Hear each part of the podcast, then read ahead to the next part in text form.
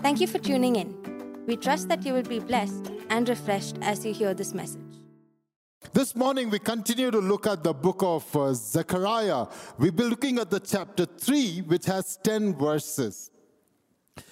You know, when we look at our own lives, when we look at the movies that we watch, the stories that we read, the books that we are drawn to, there is a certain amount of attraction to stories that have these rags to riches stories, isn't it? You take any of the stories that you take, whether it's a fairy tale like Cinderella.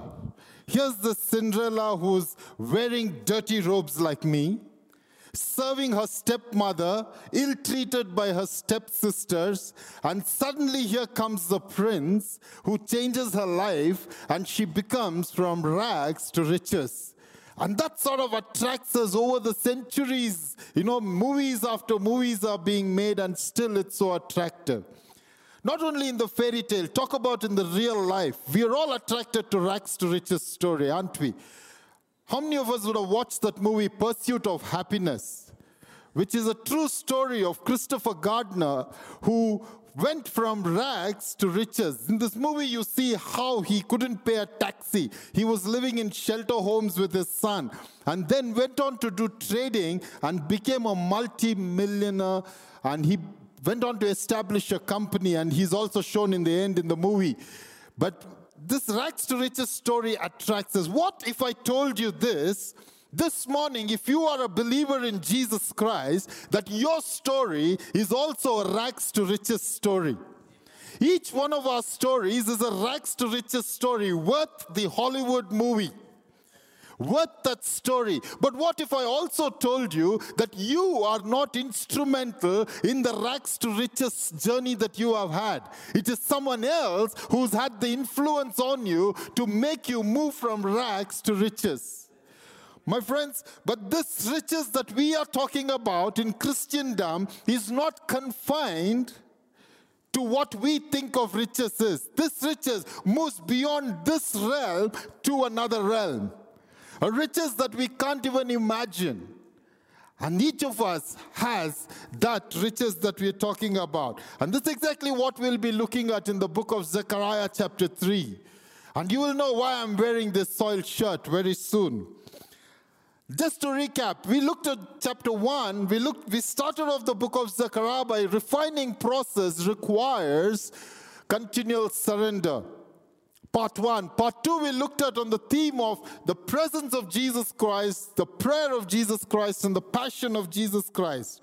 And part three, we looked at the vision of the four horsemen and the four, four craftsmen or the four hammerers. We looked at understanding the big picture of how God is sovereign over multiple nations. And chapter Chapter 2 and part 4, we looked at blessings beyond boundaries. That's the last thing that we looked at. And today, we are going to be looking at dirty rags to divine robes of righteousness dirty rags to divine robes of righteousness. like you know, most of the visions that Zechariah sees are visions that bring hope and encouragement to the people of Israel. So, this vision that we will read in chapter 3 is also a vision that brings hope. Let's look at this. The first three visions dealt with the externals of Israel. It dealt about the conquering of the enemies. It dealt about building up of the city. It dealt about how nations will be punished, etc. In this fourth vision, when we come, we come to God dealing with the internal of Israel refinement of Israel. So it moves from the external to the internal. And that's what we'll be looking at in chapter 3. 10 verses, lots to glean from, but we will look at it verse by verse. Shall we read chapter 3? If you have your Bibles, if you're at home and you want to pick up a Bible, a notebook, and a paper, please do. And some of you here, I'll be giving you the verses, some of it which I will not put it up on the slide, so note it down. You can go back home and do your own study. Let's begin to read from chapter 3, verse 1. It says, Then he showed me Joshua, the high priest, standing before the angel of the Lord, and Satan standing at the right hand to oppose him. Verse 2 And the Lord, you notice that I picked up NKJV for a purpose. Lord, all capitals is Lord of hosts in Hebrew. Lord said to Satan, The Lord rebuke you, Satan. The Lord who has chosen Jerusalem rebuke you. Is this not a brand plucked from the fire? Verse 3 Now Joshua was clothed with filthy garments and was standing before the angel. Verse 4 And he answered and spoke to those who stood before him, saying, Take away the filthy garments from him. And to him he said, See, I have removed your iniquity from you, and I will clothe you with rich robes. Verse 5 and I said, this is Zechariah saying, and I said, let them put a clean turban on head. So they put a clean turban on his head, and they put the clothes on him, and the angel of the Lord stood by. We'll first read the first five verses, and then we'll look at the six to six to ten later. I have divided this into seven points. Don't worry, they're not going to go long. Excuse me. Seven points these are the seven points. Verse 1, it talks about complaint against Joshua. Verse 2 is chosen by God.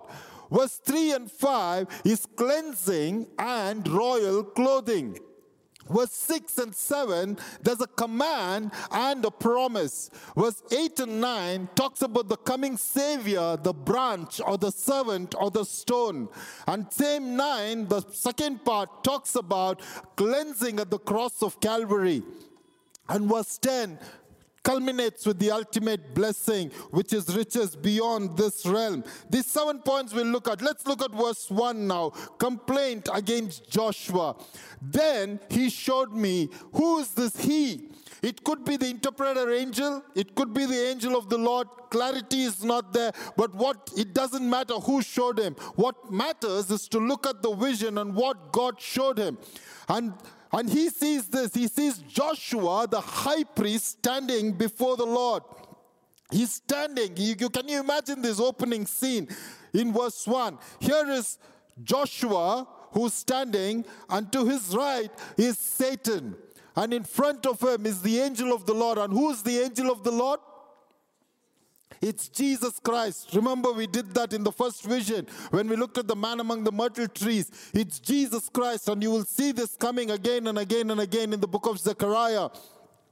So he's standing before the angel of the Lord, and he is, what is he doing? He is talking about doing something beyond, and I, will explain to you in a while. Now, I want us to be cautious on this. Though it begins with Joshua, and we find Joshua is mentioned here, and in the vision he's saying Joshua, but it's not about Joshua alone. It's about the kingdom of Israel that the vision is. Last week, Pastor Victor shared about even in the little things that happen in our lives, there's a greater purpose for the kingdom. And in this vision, that's a realization, or it's like a continuation from last week to now. What is the continuation? It is saying that though Joshua is there, it's not about him, it's about Israel as a nation. The term standing before means this in the Hebrew original, it's, it's signifying the priest standing in the presence of God to minister. You know, if not for that, you will think it's like a court scene. It's not a court scene, it's a temple scene in which here's the temple construction. So we need to know the context. And here's the high priest, and the high priest is the representative of the people of God. And here he is worshiping, or he's offering, or he's ministering unto God. And he's, uh, as he is ministering, what is Satan doing? Satan is saying, Look at you, Joshua. And he's telling to the angel of the Lord, Look at Joshua. He is filthy. Look at the people of Israel. They're full of sin. How can they minister unto thee? And he's opposing. My friend, Satan continues to oppose even right now, doesn't he? He's continued to oppose from then to now, and he continues to oppose because we read it in Revelation chapter 12 and verse 10. I will not read the whole verse. I'll just read saying, For the accuser of our brothers and sisters who accuses them before our God day and night has been uh, hurled down. Now, what is he doing? He's constantly accusing the brethren, constantly accusing as a saint. Even now, I'm sure, even as you're sitting here or sitting in the places listening to online message, you hearing pounding of voices in your head that is accusing you, saying, You're not worthy. You cannot be ministering. How can you be in full time ministry? How can you be serving God? How can you be doing this? How can you be doing that? Satan continues to accuse his people, God's people. But what do we find in verse 2? That's the beauty. Verse 2, it talks about being chosen by God. And the Lord said to Satan, Lord, rebuke you, Satan. The Lord who has chosen Jerusalem, rebuke you. Is this not a brand plucked from fire? Can you imagine this? Satan is accusing and in the midst of the accusing, here's the angel of the Lord who rebukes Satan. And he says, The Lord rebukes you. Now, why does he rebuke Satan? He is not rebuking Satan on the basis of Joshua's righteousness. He's not rebuking, saying, Hey, sir, I rebuke you. Joshua is the one who came from exile. Joshua is my high priest. Joshua has done so many good things. He is not talking about the basis of Joshua's righteousness for rebuking Satan. But see the basis that he brings. He says, The Lord rebuke you, Satan. The Lord who has chosen Jerusalem. Jerusalem is a, is a significance to show it's Israel, it's a nation, it's a chosen people of God. So, what he is saying is, I am not rebuking you based on his righteousness, I am rebuking you based on my choice of him. And Satan cannot stand that because it's a sovereign choice of the Lord. It's God who has chosen, and God who has chosen to rebuke Satan and to forgive Joshua, to forgive Jerusalem, to forgive Israel. And when the Lord stands in that sovereignty, we find here that Joshua disappears and suddenly Jerusalem is brought into picture. That's why I said it's not about Joshua. You find the, Joshua is accused, being accused by Satan, but God bases the forgiveness based on the choice that he has of Jerusalem, representing Israel. And my friends, this is what we need to understand that when it comes to our call for God, prophecies that come, the word that comes to our lives, the blessings that comes to our life, it's not about us alone. It's about a greater kingdom purpose. It's about the kingdom purpose. You know, many of us must have read the book Purpose Driven Life by Rick Warren. He starts his book in a very unique way. His first paragraph is just one sentence. It went on to becoming a bestseller. Many of you know the story. His, his first paragraph is one sentence. You know what that one sentence is? He says, It's not about you. He begins the book by saying, It's not about you. And then he goes on to this I quote, The purpose of your life is far greater than your own personal fulfillment. Your peace of mind or even happiness is greater than your family, your career, or even your wildest dreams and ambitions. If you want to know why you were placed on this planet, you must begin with God. You were born by His purpose and for His purpose. End of quote. You are born in His purpose and for His purpose. It's not about you. Every time I have to preach on this stage, I tell myself it's not about me. It's about the church that God has chosen. It's about the people that God loves. It's about the kingdom that God is establishing. It's not about me. Every time I get a blessing, I get a promotion, I have to remind myself it's not about me, it's about the kingdom. And my friends, we need to constantly remind ourselves the same that it's not about us, it's about the kingdom purpose. And you are here because God has chosen the church, because God has chosen to establish the kingdom. Hallelujah. What a wonderful thing. Let's go on. In the same verse, he goes on to say, You are a brand plucked out of fire. You know what a brand plucked out of fire means? It's basically a stick. This was burning You see this black portion here? It was burning and it was plucked out of the fire. You're a brand plucked out of the fire. And this is a term that is used in the scripture to talk about how we were on our road to destruction, getting burnt and getting consumed in fire. God held it and He plucked it out and said, This is something precious, and I'm going to hold this, and I have a greater purpose for this brand, the stick that is plucked out of fire. We read that also in Amos chapter 4 and verse 11. 11. Amos chapter 4 and verse 11 says, I have overthrown some of you as God overthrew Sodom and Gomorrah, and you were like a firebrand plucked out of the burning. My friends, when God plucks out a firebrand, we need to know it's not just to save the wood. It's because He has a greater purpose for this wood. When he plucked out Joshua and the children of Israel from Babylon and brought them back to the city of Jerusalem, it was not just to give them another land, it was for a greater purpose. He is the brand, that he is the one who plucked us out of the fire. And he says, I have a greater purpose for each one of you. Isn't this the story of each one of us? If you think you are the brand, before you came to know the Lord Jesus Christ, you were going into hellfire. The punishment of sin is death. The Bible says, and we would have been judged and thrown into hell. And what the Bible says is that we are that firebrand, the brand that God has plucked out of the fire, plucked out of that hell fire, and He has saved you and me. Don't we want to say a hallelujah to that?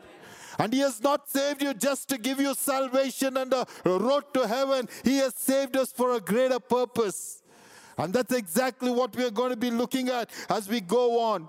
John Wesley, some of us may know his story. When he was about six years old, he was he woke up one morning shocked at fire, literally fire all around him. Six-year-old boy.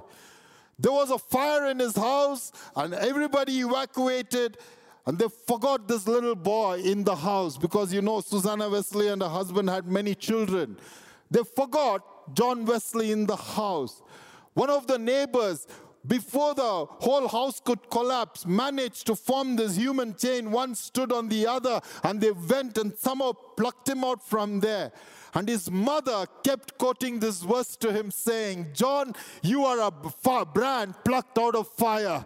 And in fact, when he wrote his own epitaph, he said, This is what I want inscribed on the stone, saying, I'm a brand plucked out of fire. And we know, my friends, that John Wesley went on to becoming a revivalist in the Church of England. He established the Methodist movement that is there around the world today. And great revival came across the church as a result of this John Wesley, who was a brand who was plucked out of fire. And I'm confident this morning that God is able to use each one of us like He did John Wesley. If we yield ourselves and we know we were headed toward destruction, but God plucked us out of fire and he got, He's got a greater purpose for each one of us. He did not save us in vain. And when we realize that purpose, and when we begin to live, you need to understand this one thing Satan's accusations against you will not stop. He will continue to accuse us. That's why we read, even in Revelation, just before judgment on him, he is still accusing the brethren. He will continue to accuse. You need to turn a blind ear to him or a deaf ear to him and a blind eye and say, I am a brand plucked out of the fire and I'm going to be used by God. No matter what you say, Satan, it's not my righteousness, it's the righteousness of the Jesus Christ which I am bearing. And I move forward not with my strength, but with the strength of God Almighty. And Satan can say nothing against that. That's the beauty, isn't it? Chosen by God. What a, what a beautiful thing. Do you know you are chosen by God? Why don't you turn to somebody if you're here or if you're watching online? Why don't you turn to somebody and say, I'm a brand plucked out of fire? Hallelujah. You believe that? And God has a great purpose for us. Let's move on to verse 3. There's lots to look at. Cleansing and royal clothing. Verse 3. Now Joshua was clothed with filthy garments, like you see here. that I'm wearing. Joshua was clothed with filthy garments and was standing before the angel. Verse 4 Then he said and spoke to those who stood before him, saying, Take away the filthy garments from him. And to him he said, See, I have removed your iniquity from you, and I will clothe you with riches, says the Lord. You know, in verse 3, we find this that Joshua is, is dressed in dirty garments and he's standing. So it's, it's very ironic. You know why? It's because a high priest, as per Exodus chapter 28, was supposed to cleanse himself, have clean clothes before he goes to minister to the Lord. He has to wear white fully. He had to wear a white linen dress inside. On top of that, he would wear a lot of other royal looking clothing. He would have a turban and he would go to minister to the Lord. But in this vision, you find something contradicting. And what is the contradiction? Here is a high priest. It's no ordinary citizen of Israel. It's a high priest who's who's wearing dirty clothes. You know, the word filthy there in Hebrews means this it means it's covered with human waste, excrement. You know, the excreta, the, the human waste. So it's like filthy. It is smelling. It's dirty. Can you imagine the shock Zechariah would have had being a priest himself? He would have said, How can this be? And he sees these dirty clothes on him. And then he goes on to show what happens about the dirty clothes. You know, when Satan sees these dirty clothes, he says, Here's my chance. Here's my chance. But you know what Satan underestimates? He underestimates the grace of God. No matter how great our sin is, God's grace is greater than our sin.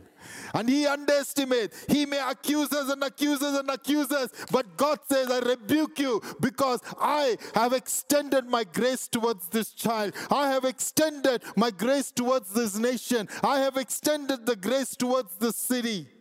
And God says, remove. And verse 4, what did we read? We read, Then he answered and spoke and said, Who stood before him? That's all the other angels who were there. He says, Take away the filthy garment. No, he just takes it away. If not for Corona, I would have had three people doing this on the stage. He says, Take away the filthy garment. And not just take away, what else does he do? He says, I like the way it ends, the next verse. In the same verse, in the last part, I like the way it ends. It says, not only take away the filthy garments, but he says, clothe them with rich garments. Clothe them with rich garments. I bought purple because it's supposed to be royal, right?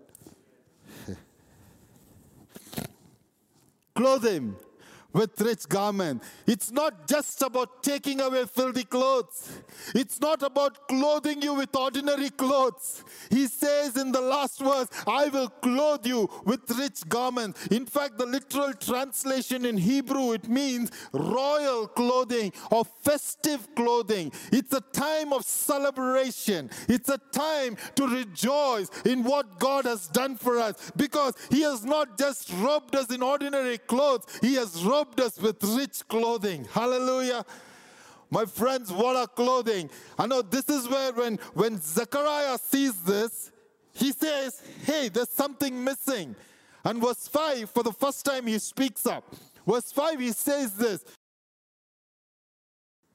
Verse 5 he says this, and I said, let them put a clean turban on his head. So they put a clean turban on his head. What Zechariah is saying is, hey, you dressed him angels, you dressed him so good, but you've forgotten something. And Zechariah can't keep the excitement. He says, hey, you're doing it well. You removed his filthy clothes. Very good, very good. Now, why don't you also complete the job by putting a turban on his head? Because a high priest is not complete without the covering on his head. And the beauty is the turban. If you go back to Exodus and Deuteronomy and read the priestly clothing, the turban that covered the head had a gold plate in the front. And what did the gold plate read? Does any one of us remember? Holy unto the Lord. It's saying it's not just clothing, but you have been set apart for God. You have been sanctified for God. You have been set aside to say you are going to be different. And that's the beauty of what God is trying to communicate here.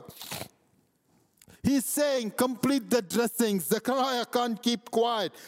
So, my friends, you and I, as we stand before God, we do stand with our filthy clothes, with that smelly clothes of excreta all over us and the human waste smeared and smelly and dirty.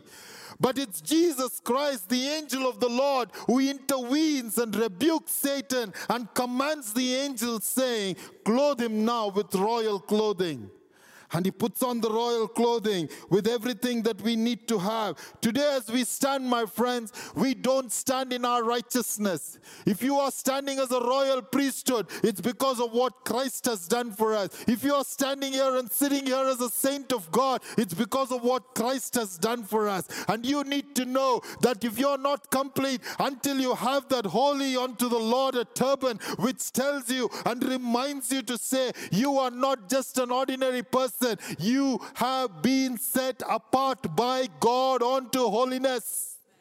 You have been set apart. There are billions and billions and billions of people in the world, but God has chosen you and set you apart. And He's writing on your forehead, he has been holy unto the Lord. You know, Satan will continue to condemn. That's why Paul in Romans chapter 8 and verse 33, he says this who will bring any charge against those whom God has chosen? It is God who justifies. who can bring? Paul is trying to explain this to the Jews. I'm going to remove this because it's quite warm up here.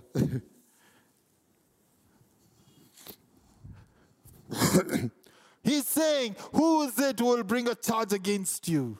No one can because it is God who justifies. As you hear those condemning voices in your head, remind yourself then that God is the one who justifies. One of my favorite songs from Alvin Slaughter and from the album Revive is this But for grace. The song words go like this But for grace, where will we be? Helpless and hopeless, lost without His mercy. But for love, we'll be lost in misery. But for your grace, O oh God, but for your grace. My friends, we sang those songs, but for His grace, we will not be here today. But for His grace, we won't be who we are. But for His grace, we won't be here. And there's no talking of Satan against the grace of God. Hallelujah. Let's move on. Let's move on to verse 6 onwards now. 6 onwards. Command and a promise. Then the angel of the Lord admonished Joshua, saying, and who's this angel of the Lord again? Jesus Christ. I picked up NKJV because angel of the Lord in NKJV is with a capital A when it refers to Jesus Christ, so that you don't get confused. Then the angel of the Lord admonished Joshua, saying, Thus says the Lord of hosts, and notice the word highlighted. If you will walk in my ways, and if you will keep my command, then you shall also judge my house, and likewise have charge of the courts. I will give you places uh, to walk among these who stand here. And personally, when I read this verse, I looked at it this way. Verse 4 to 5, where he removes the filthy clothes and he clothes him with rich garments is justification of our salvation. It's justification. So we stand when we trust in the Lord Jesus Christ to be our Savior and our Lord. We stand justified. There is no taking away of our salvation. Verse 6 to 7 is like a sanctification process. Remember, in part 1 we saw that. And now here there is a if and then principle. In the if and then principle, there's no doubt on the salvation, there's no doubt on the choice of God, there's no doubt on the cleansing of God. It's to say, if you obey, you will experience greater blessings. You will be able to grow closer to God. You will be able to know God better. You will be able to fulfill the purposes of God better. That's what it's talking about. If and then. And he goes on to speak about the three ifs, two ifs, and then he says there are three blessings that are there. Number one, he says, You will judge my house. You will judge my house. Number two, he says, You will have charge over my courts. That means we, we read in Revelation, it's the saints who will come to judge the world. You and me will be judging the world along with the Lord Jesus Christ. If time permits in this series, we will look at the judgment. I will give you places to walk among these. Who are these? Among the angels among the angels. It's what do the angels do? They come in and go out from the presence of God without any hesitation because they are holy. So God is saying, I am going to give you that access to you that you can come in and go out like it says in Hebrew with boldness we come into his presence because of his grace. We can come into the presence of God. We can experience the angelic, angelic hosts in our lives. Why? Because God has chosen us and He is calling us to say, Obey, obey. If you will obey, there's a command that is given constantly.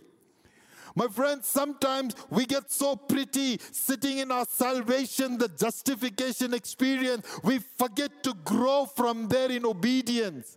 Christian life is about growing in constant obedience to the Lord. Now, I want you to ask yourself this question What is the obedience quotient in your life to the word of the Lord?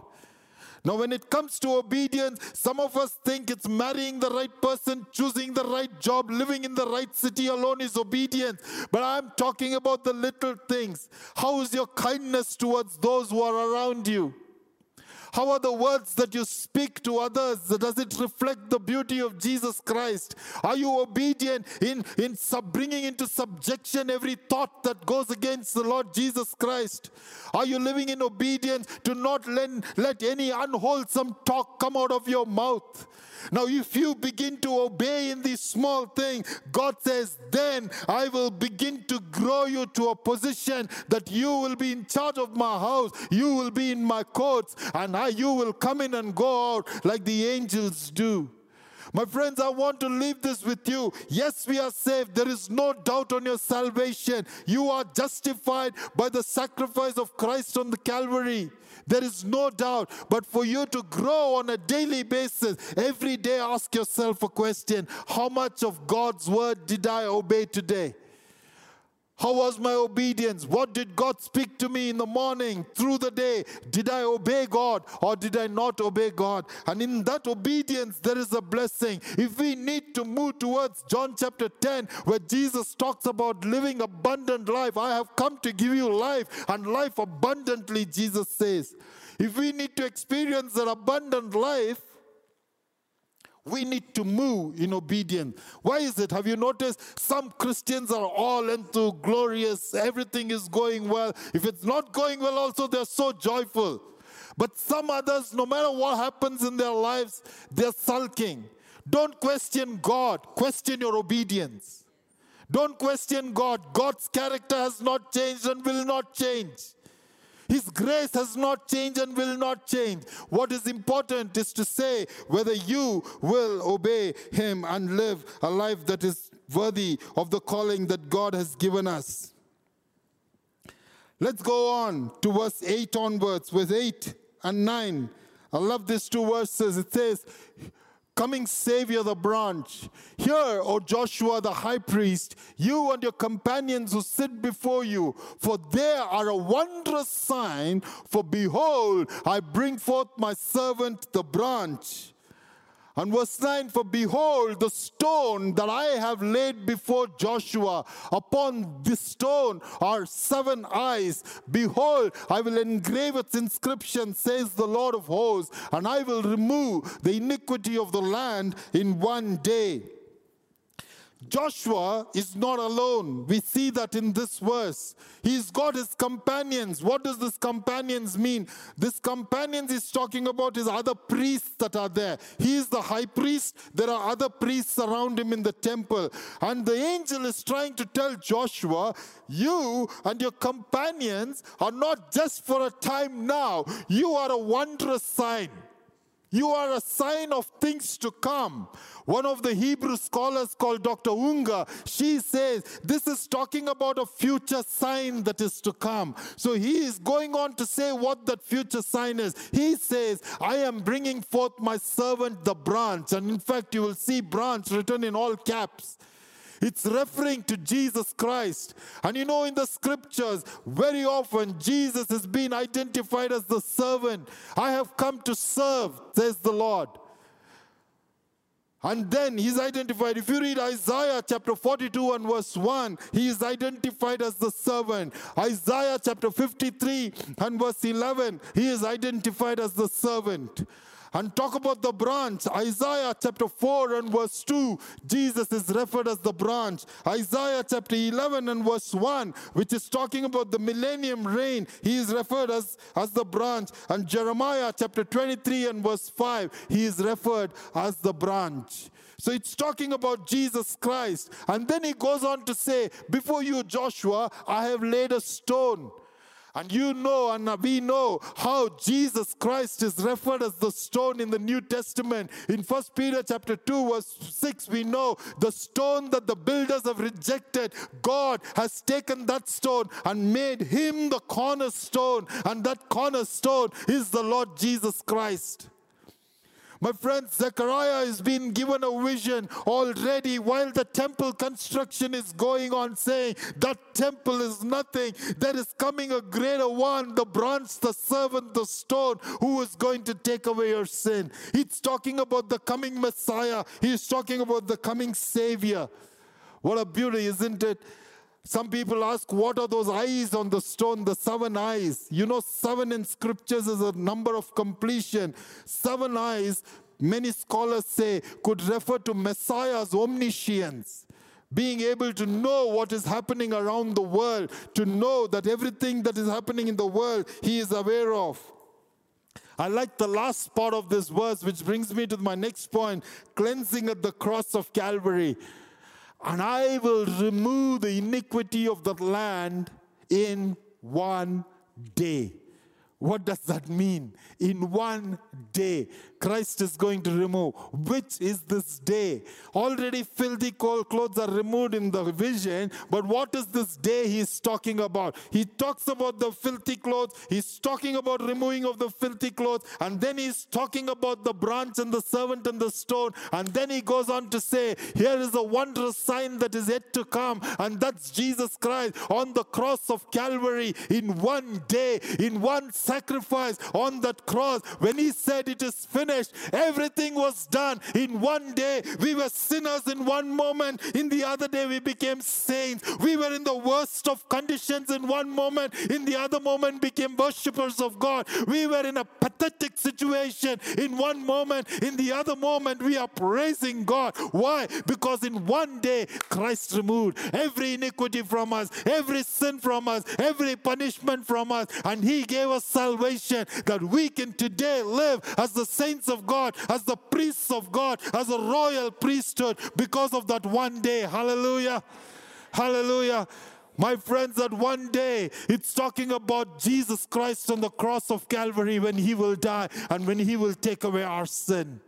And he's done that. And often, my friends, we take our salvation for granted.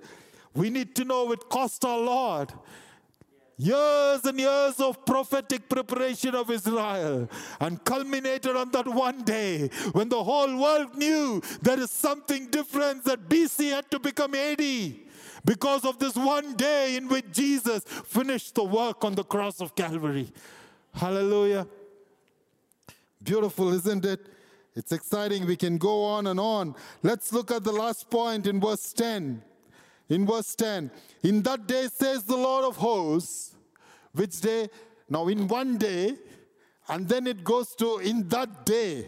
And this one day, and to that day, there's thousands of years of gap. when we read the scripture, we should, we should really watch all these things, right? In one day and in that day. What is that day? It's talking about, says the Lord of hosts, everyone will invite his neighbor under his wine and under his fig tree. What does this mean? It appears like, okay, it looks like a party, outdoor party. It's not talking about party. Wine and fig tree signified God's peace upon his people. It signified ample supply of God in their lives. We read that in 1 Kings chapter 4 and verse 25. During Solomon's lifetime, Judah and Israel from Dan to Beersheba lived in safety, everyone under their own wine and under their own fig tree. What was Solomon's time? Golden era a time when they lacked nothing, where silver was considered as nothing, gold was abundant, plenty. And that's the time that he's talking about where Christ is going to be ruling. He's talking here about Solomon's time. But what Zechariah is talking about is the Messiah's time. When in the new millennium, in Revelation chapter 20, we read how Christ will rule. And I want you to go back home and read Isaiah chapter 11 and Revelation chapter 20 to know what happens during millennium and how when Christ will rule, everything will be so much of peace and so much of ample supply. We also read this prophecy in Micah chapter 4 and verse 4. Everyone will sit under their own wine and under their own fig tree, and no one will make them afraid, for the Lord Almighty has spoken. Because of that one day, in that day, no one will make us afraid. Because of that one day, in that day, we will live in peace, shalom, completeness, wholeness, that we will live such complete life. There's no more vacuum within us. We will just feel so fulfilled in Christ. We will call our neighbors and say, Here's my blessing. Come, rejoice in my blessing and live together with me. Hallelujah. Isn't this the gospel story, my friends?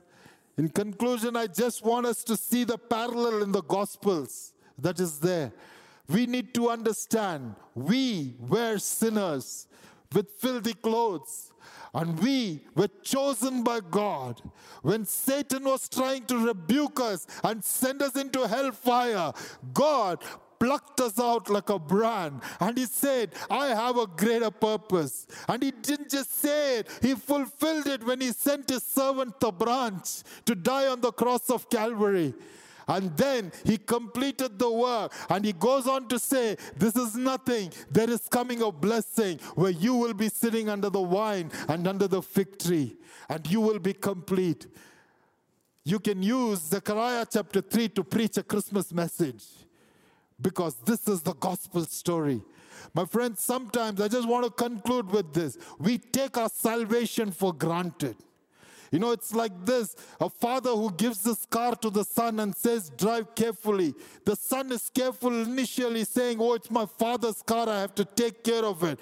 But over a period, he forgets it's his father's car and he begins to ride, drive the car as he wants. And he even forgets that this car belongs to him. In his mind, he doesn't even think this is not mine. It's the same kind of transition that happens to many of us. And I'm talking now about strong believers whose lives were transformed by God. We can forget where God picked us up from. Like that son, initially you were so rejoicing, God saved you. You were singing Amazing Grace, how sweet the sound that saved a wretch like me. I once was blind, but now I see. But now you've forgotten those things. You got so caught up in the things that that you have to do. You've forgotten the preciousness of that salvation. And Zechariah 3 brings us back to say, remind yourself, for that in one day when God took away that sin of ours, it cost him something. And that's because of his grace that's unconditional and unchanging, and because of love. Every day we need to say, Lord, thank you for saving me. Thank you for plucking me out of the fire, Lord. And thank you for establishing me for a purpose. And it should translate into worship. Hallelujah. Tune in for a new message next week. To know more, visit us at www.adonaichurch.in.